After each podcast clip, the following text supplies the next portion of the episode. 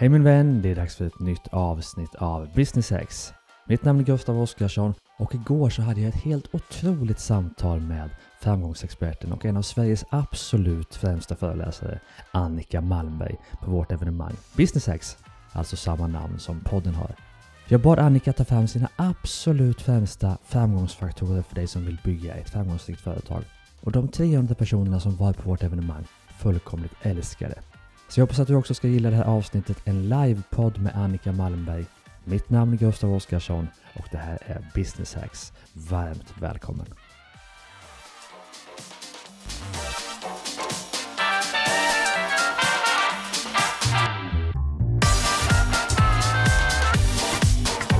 Världens största applåder för Annika Malmberg. Sådär ja! Vad härligt. Vi har publiken med oss. Annika, vi har ju förberett den här podden tillsammans Mm. och vi ska gå igenom en kanske 8-10 av dina absolut bästa hacks Ja. eh, när det gäller business. Jag kom på en helt ny nu också. Ja, Så vi måste inleda att Vi med. ska börja med den. Ja. Det var så jag tänkte. Ja. Shoot. ja, men jag bara, det slog mig just nu när Gustav gjorde den här fenomenala presentationen som i alla fall gjorde mig nästan yr och lite svimfärdig när jag såg hur otroligt välordnat hans liv är, eller vad säger ni? Eh, och, Om jag nu hade gjort allt varje dag. Alltså, Ja, nej men alltså när man ändå ser hela, och ni, eh, alltså, Gustav gick igenom då väldigt många bra tips för hur man kan leva ett effektivt och framgångsrikt liv. Och sen hade du också sammanfattat väldigt många hacks, 45 stycken på en kvart då, eller skulle det väl vara. Eh, och då tänkte jag att du och jag ska sitta en halvtimme och jag skulle dela med mig av kanske åtta hacks. Det hade varit väldigt lätt då att komma upp här på scen och göra en sak som jag inte gör nu. Och jag vill bara, det är mitt hacks till er. Det har jag lärt mig sedan lång tid tillbaka. Att när du ibland tycker att åh, nu är inte jag lika bra som någon annan och då vill man ursäkta sig eller säga något sånt. Att aldrig göra det. Konfucius sa en gång att den som ursäktar övertygar icke. Och det händer ibland i livet att du, att du slängs in i en situation som du inte är förberedd på. Eller du upplever att det här kanske inte egentligen jag skulle göra, det borde någon annan. Men aldrig någonsin säga det. Gå in och gör din grej ändå. Då blir du trovärdigare. Och du får också mer tillit och självförtroende. Så att, Mm. ursäkta aldrig och börja aldrig en presentation med att säga att jag inte är förberedd eller det var egentligen inte jag som skulle göra det här. Eller det som en del säger, jag är ingen talare. Nej, herregud, sätt dig ner då. Så, ja. Men det är magiskt. Men vi ska ju gå in en hel del på försäljning, Ja. tänker jag, i den här eh, Sälj är roligt. Ja. Och det vet jag att du är väldigt duktig på och tycker väldigt mycket om. Men ska vi börja lite i, för alla som sitter här driver ju företag, ska Ja. vi börja lite i företagaren själv? Mm. Och om du har några tips eh, och hacks när det gäller företagarens psykologi kan vi kalla det. ja, det tycker jag vi kan göra. Jag är ju företagare själv sedan 19 år, tillbaka nästa sommar blir det 20 år. Och jag gick ju och sa till mig själv under väldigt... Jag tittar på publiken nu, inte på dig Gustav, det känns så otrevligt, men eh, ni med, jag ska försöka ha split vision här. Jo. Eh, Jo, men jag hade ju en, en eh, idé om att jag inte var företagare. Och den tycker jag om att berätta. Alltså jag sa det så många gånger till mig själv, att jag är inte en sån person som startar företag. Jag jobbar på ett konsultföretag som utbildare och det var väldigt många som kom till mig och sa varför, du ska ju starta eget och det som går så bra för dig, varför startar inte du eget? Och så sa jag att jag inte var en sån person. Eh, och vad det kom ifrån vet jag inte, kanske för att det inte fanns någon entreprenör i min familj. Men då, eh, sen föddes idén ihop med en kollega att vi ändå skulle starta eget och så gjorde vi det och det var det absolut bästa som jag har gjort. Så det är väl ändå en sån där hack att börja fundera på vad säger du till dig själv? Förhoppningsvis är nästan alla här inne idag företagare själva och kommer på att de ska vara det. Och då min bästa hacks där är ju att börja med att bygga ditt företag på det du är bra på. Eh, och jag kan inte nog poängtera hur viktigt det är att ha självinsikt eh, i alla situationer i livet, oavsett vad du gör, att börja eh, bli bättre på att se på dig själv och se vem är jag och vad har jag mina styrkor och vad gör jag med enkelhet. Och det är ju inte så svårt att göra sådana övningar. Att man egentligen börjar ställa sig frågan, när är det jag frivilligt räcker upp handen? Alla gånger i livet när jag fylls av energi och glädje och nästan har hur mycket energi som helst, det är troligtvis situationer där jag är ganska stark. Vet du vilka de är? Och så se till att det är där du får bygga ditt företag. Och jag har ju vetat sedan barnsben att jag älskar att stå på scen. Jag började ju uppträda när jag var så här tre, fyra år och sen har det fortsatt. jag har liksom alltid älskat att stå någonstans framför andra och göra min grej. Och det är klart att när jag nu kan ha ett yrke som bygger på att jag får stå på scen och föreläsa, det är klart att det ger ju mig energi hela tiden. Och det är många som frågar det, hur kan du orka uh, köra så hårt som du gör? Nej, men jag blir inte trött av det som jag tycker är så roligt. Intressant. Mm. Men hur vet man då, för med alla här driver ju företag, men jag tror att vi, vi gör det också på ett sätt som där vi inte alltid jobbar med de styrkorna vi har och kanske inte på det som egentligen är vår passion. Hur vet jag vad som är mina styrkor? Jag har ju en övning som jag har skrivit om i några av mina böcker och den lyder ju så att det inte är inte så svårt egentligen. Du kan, alla kan göra det. Man, man kan ta ett sånt där papper som du gav oss idag och bara bestämma sig för att varje dag skriva ner vad hände idag som var, gav mig energi. Vad var det idag som var roligt? När upplevde jag att jag glänste, jag glimrade? Så skriver man ner det.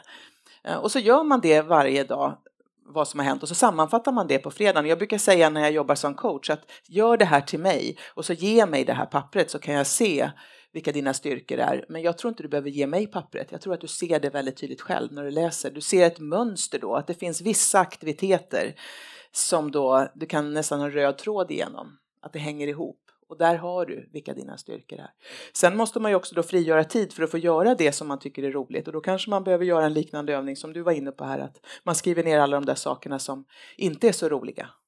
Så gör man det nästa vecka, varje dag, det där gjorde jag fast det tog emot. Det var, jag blev trött av det. Jag blev grinig av att göra det där. Och livet är ju sånt att vi måste göra trista grejer. Men ju mer av de där trista sakerna du kan delegera till någon annan som kanske tycker det är roligt, mm. desto bättre är det. Och där kommer vi till mitt, eh, ett till business hacks då. Se till att hitta människor som kompletterar dig. Att leta efter partners, kollegor som är stark där du är svag. Och aldrig någonsin säg till dem, vad bra att du gör det där Gustav som är så tråkigt. Eh, för det är ju enormt, ja men det är ju taskigt alltså istället för dissa någon annans prestation, utan istället säga vad glad jag är att du är så bra på det där som jag inte är så bra på. Mm. Så att man höjer varandra och ser varandra och vad vi, vad vi kan briljera med. Mm. Och här Annika, i vårt första avsnitt tillsammans i Business Hacks så pratar ju vi om, om din specialitet, det vill säga team och de olika färgerna. Mm. Och det ska vi inte prata om nu, men jag jag älskar ju det när du pratar om det. Kan vi inte bara ta en kortis om eh, de olika personlighetstyperna?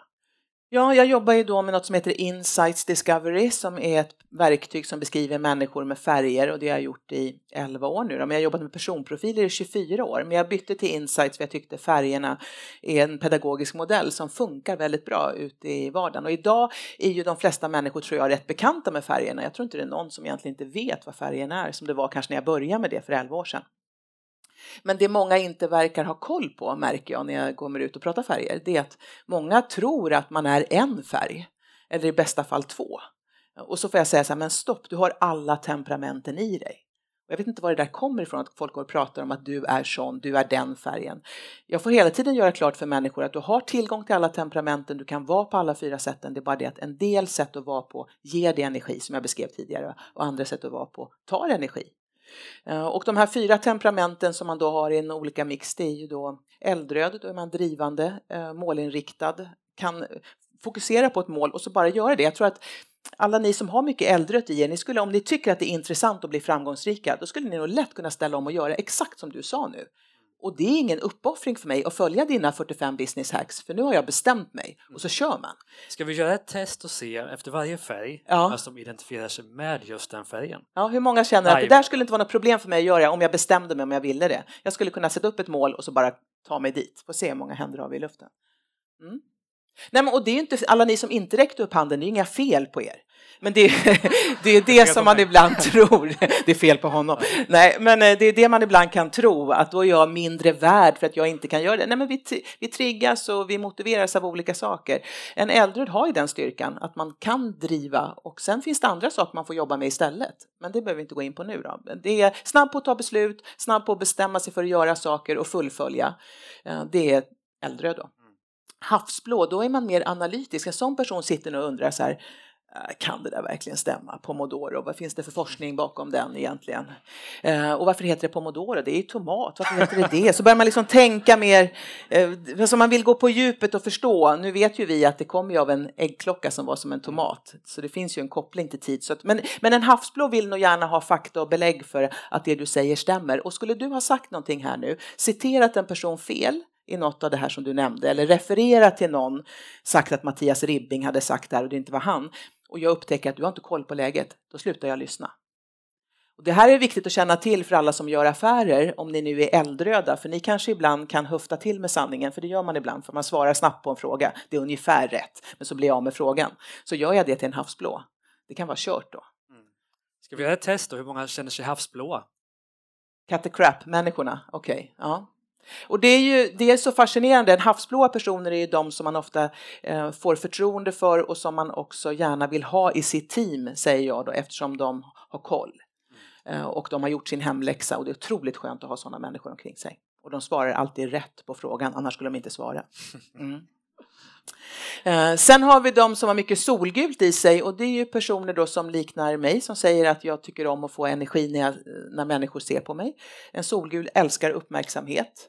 Och det ska man känna till att det är en drivkraft. Det är inget du ska be om ursäkt för, men du får ju ha koll på det att du inte på något vis eh, ja, tröttar ut omgivningen med dig själv. För det finns ju en risk att du, när du mår som bäst så ligger alla halvdöda omkring dig.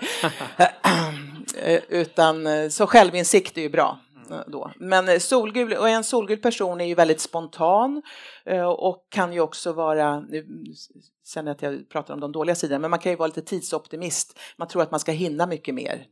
Eh, jag blev lite orolig när du sa det där om 45 på 15 minuter. Nu tog han tagit i så att han spräcker byxorna.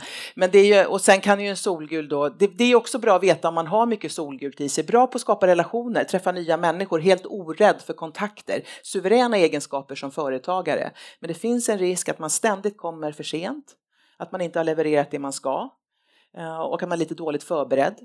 Och så har man alltid en bra ursäkt och så kan man skärma folk. Men eh, omgivningen blir rätt trött på alla de där ursäkterna mm. och förklaringarna. Så det måste man skärpa till sig på som solgul. Då kan man bli riktigt framgångsrik. Och då gör vi ett live-test. Hur många känner igen sig i den solgula? Uh. Ja, det har vi stort. och så där har man ett woho på ja, Just det, den bästa färgen! Så, ja. ja. Och så och, har vi en färg till. Ja, så har vi skogsgrön. Och jag hoppas alla bara kommer ihåg att ni har alla de här temperamenten i er. Även om ni har väldigt lite av en färg så kan ni vara fullständigt briljanta i den. Jag har ju sett havsblåa människor pressa upp det solgula. Många komiker gör ju det eh, på scen. De är ju fantastiska här framme. Så ingen skulle ju ana att de egentligen inte är solgula. Mm. Men det är bara det att de blir tröttare när de går av scenen än vad jag blir när jag vad går av scenen. Vad spännande, för det stämmer på mig. Ja, jag är då, helt att, färdig. När du har varit här? Ja, ja, ja. Vad är din hustru någonstans? Hon vet om det? Så här. Ja, där. Okej, okay, du är redo. Ja. Ja. men helt det är slut innan. Ja. ja, men det är så. Men du kan göra det väldigt bra, men det tar kraft och energi från dig. Om vi nu tar de skogsgröna, alla har skogsgrönt i sig. Det är det här varma, vänliga, omtänksamma. Som också, liksom de solgula, tycker väldigt mycket om människor. Såklart, men med lite annat fokus. För en skogsgrön vill inte alls att alla ska titta på mig. Utan mitt fokus på människor är ju på er. Om ni mår bra, då mår jag bra. Eh, och det är också en person som inte tycker om när man höjer rösten för mycket, när man är otrevlig, när man skriker och går, när man utnyttjar andra människor, när man beter sig illa. Den enda skillnaden är att en skogsgrön ofta behåller sina åsikter inom sig själv. Och det är ett problem då eftersom de skulle behöva säga till en äldröd ibland att nu får du lugna ner dig, så där kan man inte prata om människor, så där får du inte säga, men eftersom de inte säger det så tror en äldröd att det är lugnt. Och det här är den vanligaste konflikten på arbetsplatser mellan eldröd och skogsgrön. Att en skogsgrön går och stör sig på den eldröda och den eldröda eh, har ingen aning om det och sen blir jättebesviken. Varför har du aldrig sagt något? Och då säger en skogsgrön, det borde du ha förstått. Mm. Ja, och sen har vi, då är de ännu längre ifrån varandra. Och det där kan ju hända i business också. Om du är eldröd och så träffar du en skogsgrön kund eller en ny affärspartner och så dundrar du på för hårt. Och det funkar inte. Eller så pratar du illa om en konkurrent och det uppskattas inte. Så man får se upp lite grann med vad man har för människor framför sig och hur man ska prata och på vilket sätt. Mm. Och också om du träffar en äldröd. Det här är ju, så, det är bara ett, ett, väldigt bra business hacks, för det får jag ju säga på varenda säljkurs jag har. Att om du själv inte är eldröd och möter en röd person, då kan ju den personen för, första vara jädrigt otålig och sen bara okej, okay, först vill de inte träffa dig överhuvudtaget och de kan dissa dig rätt tydligt, men sen nu får du komma in här, okej, okay. men kör, ja vad är det du har, ja okej, okay. så sitter de och ser ut och så här bara, åh, de ser otåliga ut och sen säger, kan de avbryta dig mitt i och säga, ja men det där säger du bara Gustav, för du vill ju sälja den där skiten. Klart du säger det. Och då blir många jätterädda och backar och liksom tappar liksom fattningen. Och det vill jag bara säga, när en eldröd utmanar dig så får du aldrig tappa det. Om de skulle säga, det säger ju bara du för du är säljare, jag garvar lite grann, klart du säger för du är ju säljare, du säljer ju det. då, tar man då, då får man djupandas och sen får man pressa upp allt solljus som finns i hela kroppen så mycket man kan. Och sen tar man liksom ett steg fram. Nu pratar jag bokstavligen eller bildligt så här då, men att ungefär säga så här, självklart vill jag sälja. Frågan är bara, ska du köpa? Alltså om du gör så, om du liksom utmanar tillbaka, då kommer de att gilla dig. Det är de gångerna du får sälja, aldrig när du backar tillbaka och säger till en äldre nej det var bara ett förutsättningslöst möte, jag skulle bara informera. Du kör då, du kan lika packa ihop dina saker och gå. Så, eh, ja, så det var väl ett bra sånt tips hur man hanterar eldröda som har mycket eldrött i sig. Då. Intressant, och jag blir nyfiken då, finns det någon färg, någon personlighetstyp som passar bäst för att driva företag? Nej. Nej. Nästa.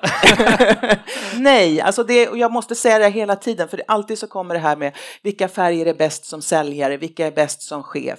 Eh, den, jag ska säga så här, den absolut bästa färgkombinationen för att driva företag eller vad det är, det är den som har självinsikt. Som har koll på sig själv och vet att det här är mina styrkor, det jag inledde med, det här är jag bra på, det här är jag lätt för. Och jag vet också att det här är jag mindre bra på. Här kommer jag gå bet. Jag är inte en sån här offensiv människa. Jag är inte så bra på att gå in och skryta som de solgula. Jag vet det. Jag tycker folk det borde tala för sig själv. Jag, jag, känner mig obekväm när jag ska gå fram till någon och säga jag är så jädra bra. Nej, men då får du väl teama upp med någon som är bra på det. Eller gå en kurs. Lär dig det. Jag, jag har som exempel när min, jag tycker det är ett väldigt bra exempel, min son och dotter, jag har ju en extrovert dotter och en introvert son och när de kom, var små så skulle man ju sälja saker. Alla som har barn vet att de är med i ofta föreningar eller så klassen, så ska man sälja grejer. Och Alexandra som är extrovert, hon hade inget problem med det. Hon kommer hem liksom med tulpaner och det är jultidningar och majblommor och kakor hon har bakat och sen går hon ut och säljer det. Och jag har aldrig varit inblandad i det där överhuvudtaget. Och Henrik, två år yngre, han ville inte sälja någonting. Han är mer introvert sådär.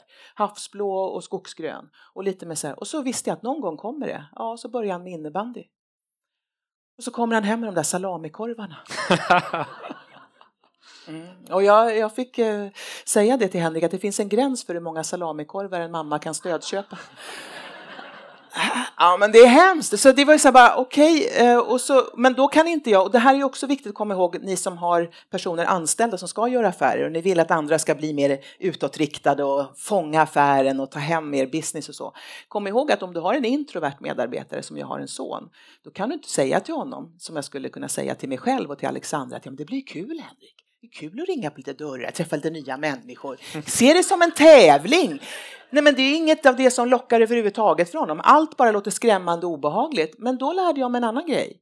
Eh, och då sa jag så här, Henrik, sa jag, satte vi oss vid, vid eh, köksbordet, sa jag så här, känner du till att det finns något som heter 20-80-regeln? Och han bara, nej, så. det är klart han inte gjorde, han var åtta år. men alltså, men eh, han visste ju, jag sa mamma jobbar ju med försäljning vet du och då 20, 80, om du tänker 100 procent, tänk dig så här 10, 10 dörrar.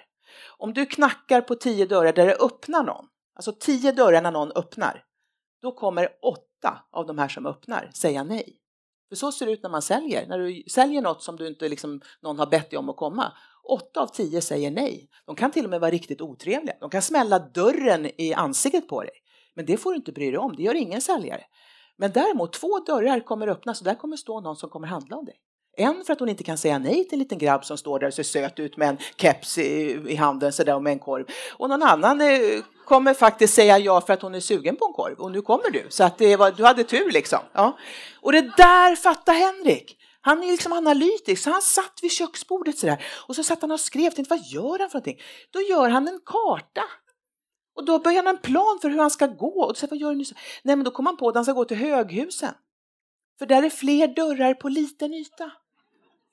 Nej, men är ni med på, det är olika styrkor som vi använder. Han börjar tänka strategiskt. Och så kommer jag ihåg att sen hade han den här planen klar, han drog ner kepsen i pannan och tog sin korg och så gick han iväg och jobbade. Tänkte så här, yes! Kände mig som supercoachen, den där som jag tror att jag är då. Det tog två minuter. Sen stod han igen i dörren. Och då darrade underläppen som bara kan göra på en. Så, här, så kom tårarna i ögonen. Så jag, men vad ska jag säga när de öppnar då? och, alltså, då får man inte börja skratta som mamma. Vilket kan vara lätt som en Henrik, kom igen, så här, eller, eller vara lite så här överseende. Nej, för honom är det faktiskt så, inte självklart hur man gör det. Utan då fick jag göra ett manus till honom. Så här, hej jag heter Henrik, ska jag säga Malmberg? Nej, säg, det räcker med Henrik. Så här, innebandyklubben. Så gjorde vi ett fint manus och tränade han två gånger. Sen gick han ut, och nu vill jag berätta det här, för en del tror att jag dissar min son. Det vill jag inte göra. Jag säger så här, han sålde sina korvar, alltså mängden produkter, snabbare än vad Alexandra någonsin har sålt samma mängd produkter. Och det här är lärorikt, för att ibland tror vi att det är bara de extroverta som kan lyckas i affärer. Absolut inte. De kan köra på känsla, de är orädda, de är järva. Men en introvert person som får rätt handledning, en bra plan och de vill göra det här, de kommer ju göra sin hemläxa och sen går de ut och bara levererar. Så båda kan lyckas. Men om en extrovert ska coacha en introvert, då kommer det bli fiasko. För då kommer det bli överlägset och raljerande och så säger man vissa passar inte som säljare. Hopplöst fall. Lägg av, ge dem rätt träning. Och det har vi sett på fastighetsmäklare. Många skogsgröna och havsblå mm. fastighetsmäklare, de, de börjar liksom mata in här nu på de extroverta som bara har kört lite jargong och på känsla så kommer någon som istället har gjort sin hemläxa och är trovärdig.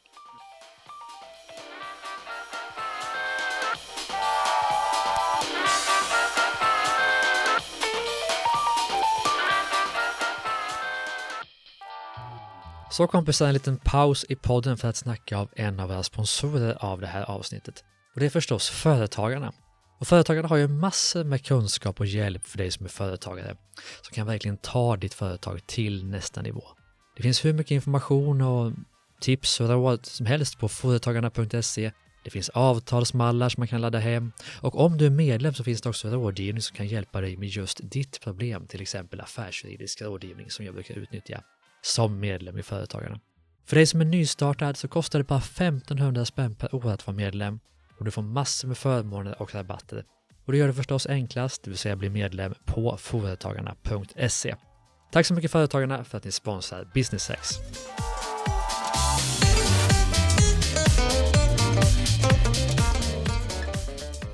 Men har ju, vi har ju kommit in då på försäljning och eh, ska vi fortsätta med sälj? Vad tycker ni? Ska vi fortsätta med sälj? Ja, är det...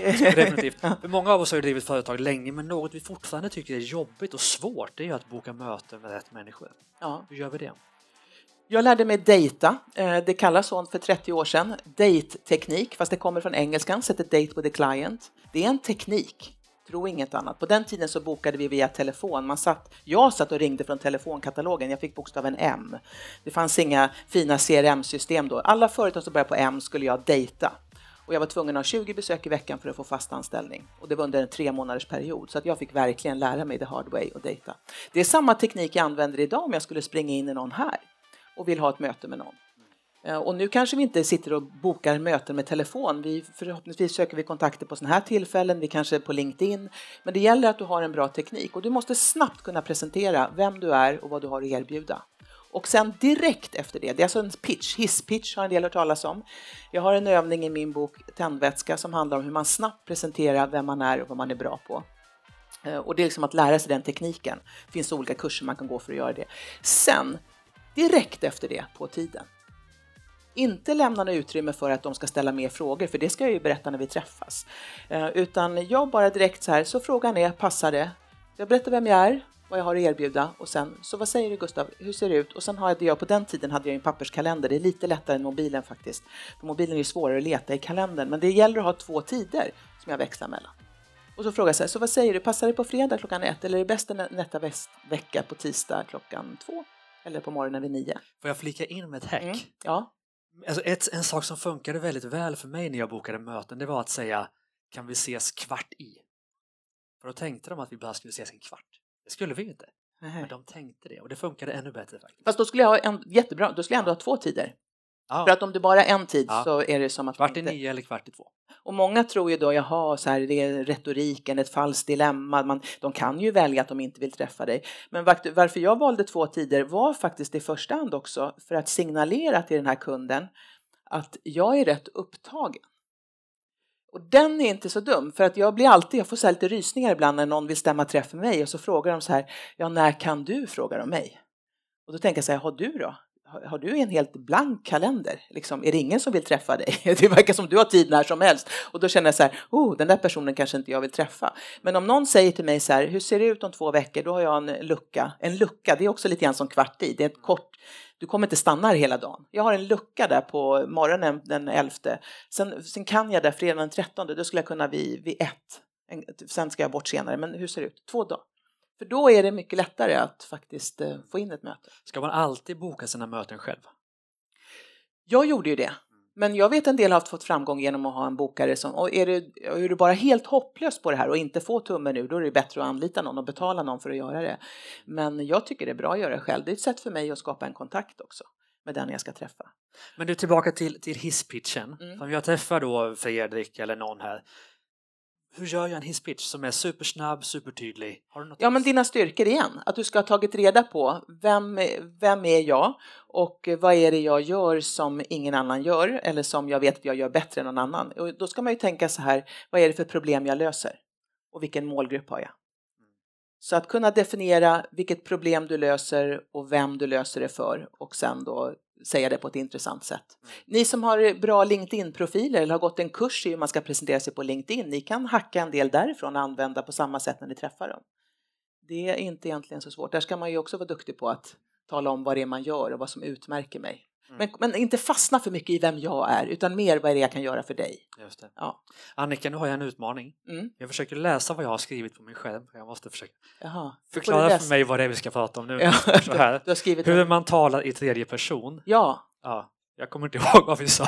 Förlåt. Nej, men den, och den ska du komma ihåg, för den ja. kommer du ha glädje av. Shoot! Mm. Och du gjorde inte det själv här när vi inledde. Så då, nej, men det är en grej som när man står på scen, om du när du skulle börja prata om dina business hacks så sa du till oss att vi upplever, jag tror inte exakt hur du adresserar det, men du sa att vi har alla problem med att, vad var det du inledde med att säga?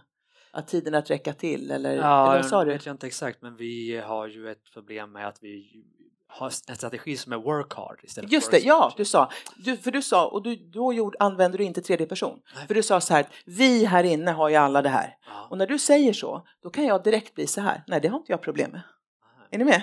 Du ska, du ska inte tala om för mig vilka problem jag har.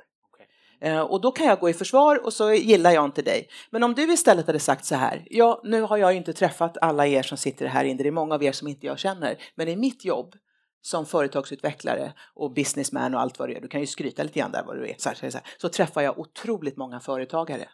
Och det är många där som säger till mig att det hjälper ju inte längre att jobba hårt.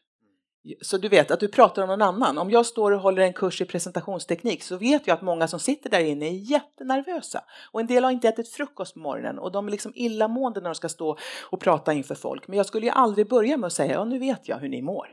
Och ni är så jädra svettiga om händerna och en del sitter och darrar och ni är torra i munnen va? och ja, det här är jobbigt. Va? Ja.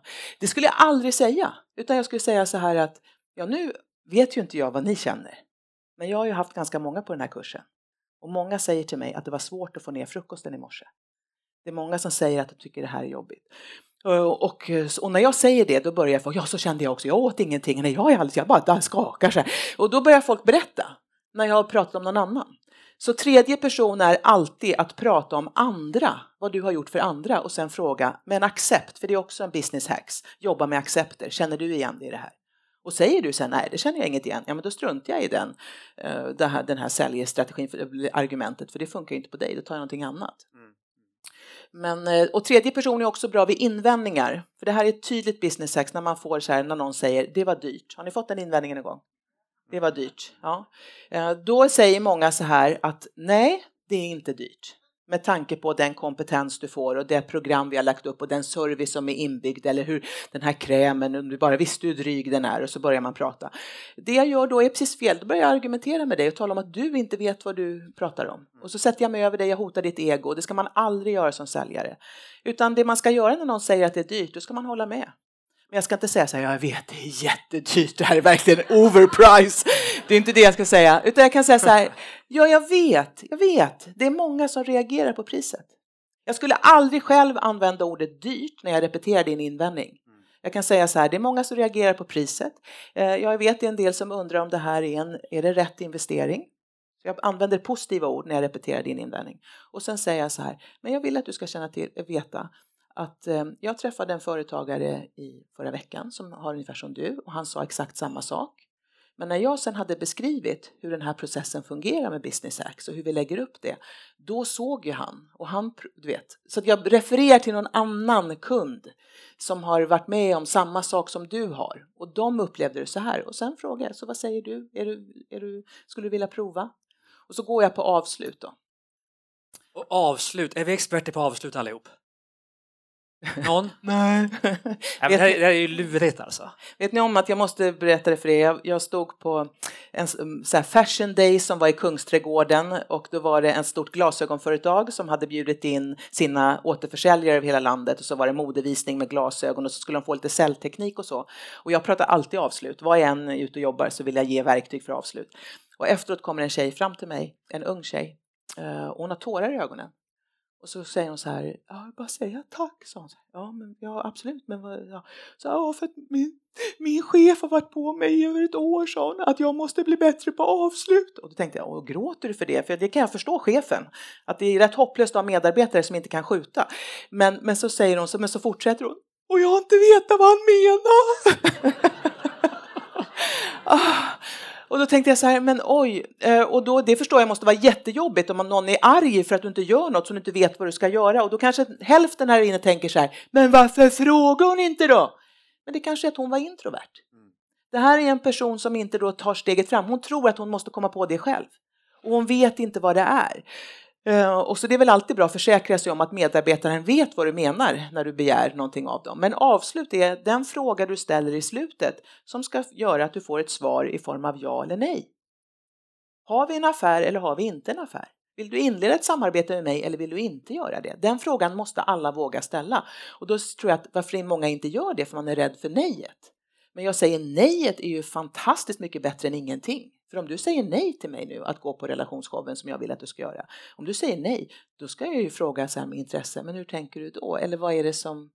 Men det är, är så då? dyrt. Vad sa du? Det är så dyrt. Ja, men då tar jag invändning i tredje person. Jag vet, det är många som har reagerat på priset för man tänker så här, man kan gå på bio för en hundring. Ska man lägga 425 kronor på en biljett till en show? Ja, men då ska jag bara tala om för dig vad en kille sa som var på den showen i, nu i november. För han sa så där, du vet, det är fyra bioföreställningar.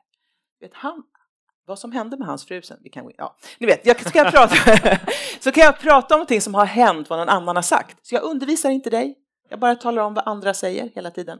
Men att göra ett avslut, det är ju den enklaste formen av avslut, den heter bonden. Och den kan alla lära sig, så det är det absolut det enklaste business hackset som finns. Och den ska man kunna om man ska göra en varje kundmöte. Och ett bonde är att du bara säger till någon, när du har gjort alla dina presentationer, så, eller vet ni vad bonden är förresten? Nej. Att den kommer av att bönder stod på stallbacken, hade inte så mycket tid. De ska göra affärer en dag i månaden, i kvartalet kanske. Så då gäller det att man gör alla affärer. Sen måste man tillbaka och jobba på sin egen gård. Liksom. Så nu gäller det att vi är lite effektiva. Och då är det fram, har vi en affär eller har vi inte en affär? Liksom. Näven fram. Är det inte, då går jag till nästa. Jag surar liksom inte över spilld mjölk, jag går vidare. Och det är lite grann att man frågar, men vill du köpa det här eller inte? Det, det är bara en enkel bonde. Man kan också säga så här, vet du vad, det där tycker jag du ska ta. Jag kan, nu har inte jag någon, du har, får jag låna den här fina rekvisitan här? Jag, nu, jag säljer ju böcker, jag har ju kört den här så ofta på Bokmässan där jag står i montern aktivt och säljer mina egna böcker. Och då kan jag ha pratat om en bok med någon, har du läst den här? Nej, det har de ju inte då. Så här, ja, bra, så berättar jag lite kort om boken och sen säger jag, vet du vad, när de har berättat, säger jag så här, vet du vad? Den här boken, den ska du läsa, den här ska du ha. Och sen är jag tyst. Det här är en bonde. Jag talar om vad jag tycker du ska göra. Och sen väntar jag tills personen säger någonting. Och en del säger, hur länge ska man vara tyst då? Ja, tills den andra säger något. Och då var det någon som, och, och då tycker en del att det blir jädrigt långt och jobbigt. Det är oftast inte lång tid. Om du är en bra snackepelle så tycker oftast personen det är skönt att du är tyst så de får tänka lite. Eh, och så kan man nicka lite grann så här också. Så här, vet du vad, Gustav, den här boken ska du ha. Den ska du, den ska du läsa. Tack Annika. Nu jag nickar jag för alla som hör nu, de vet inte det, men jag sitter och gungar lite ja. framåt och nickar. Så bonden är, och sen om man inte vill, tycker bonden är för tufft, då kan man göra sammanfattning eller grundversion och det bygger på, mycket av säljtekniken kommer ju från retoriken, tittar jag på Serena som är retoriker här då, men det är ju att man alltid avslutar någonting med att ta fram tre bra argument. Och då kan jag ju avsluta min presentation med tre bra saker. Eh, och då säger jag så här, okej, okay, nu ser jag att min tid är ute. Tiden börjar rinna ut. För jag fick kanske 20 minuter för det här kundmötet och nu börjar tiden ta slut. Så jag säger okej okay, om jag bara ska sammanfatta. Fördelarna med att jobba med Annika R Malmberg och Hamilton Group är, och så tar jag, du får det här, du får det här och dessutom så får du det här. Det är därför jag tycker att du ska välja den här lösningen. Och sen är jag tyst. Så då är det alltså tre stycken fördelar plus en bonde. Då har du en sammanfattning. Och alla ni som ska pitcha någon gång på en sån här träff, för det är ju ofta, jag vet när mitt företag eller driva eget har sina träffar så får man ju ibland några minuter av fame här på scenen och stå och prata om sitt eget företag och vad man kan göra. Det är fantastiskt effektivt och proffsigt och snyggt att avsluta en sån presentation med den avslutstekniken. Istället för att säga ja, det var min tid ute. Var det någon som hade några frågor? Och så bara eh, dansar man av scenen som lite osäkert. Utan ställa sig i centrering i mitten, blicka ut över publiken som alla är skyldiga er pengar och sen säga så här. det jag vill nu avsluta med är, ni får det här, ni får det här, ni får det här. Det är därför jag hoppas att vi kan starta ett samarbete efteråt. Så kommer folk bara wow. Mm. Intressant. Mm. Men du, två avslutande frågor. Jag tänker den mm. första är ju att i alla fall jag, jag tror de flesta känner igen sig. Vissa perioder går det oerhört bra på alla sätt och vissa mm. perioder går det åt helvete. Dåligt. Ja.